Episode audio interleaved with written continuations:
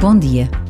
Sabias que já houve oito Jornadas Mundiais da Juventude na Europa, cinco na América, uma na Ásia e uma na Oceania? Daqui a precisamente um ano, começa a próxima Jornada Mundial da Juventude, em Lisboa. Por vezes, basta a pausa de um minuto para desejarmos saber mais sobre a nossa jornada, que será única, inesquecível. Porque cada jornada é muito mais do que um encontro de milhões de jovens com o Papa. Cada jornada é uma renovada possibilidade de encontro com Deus.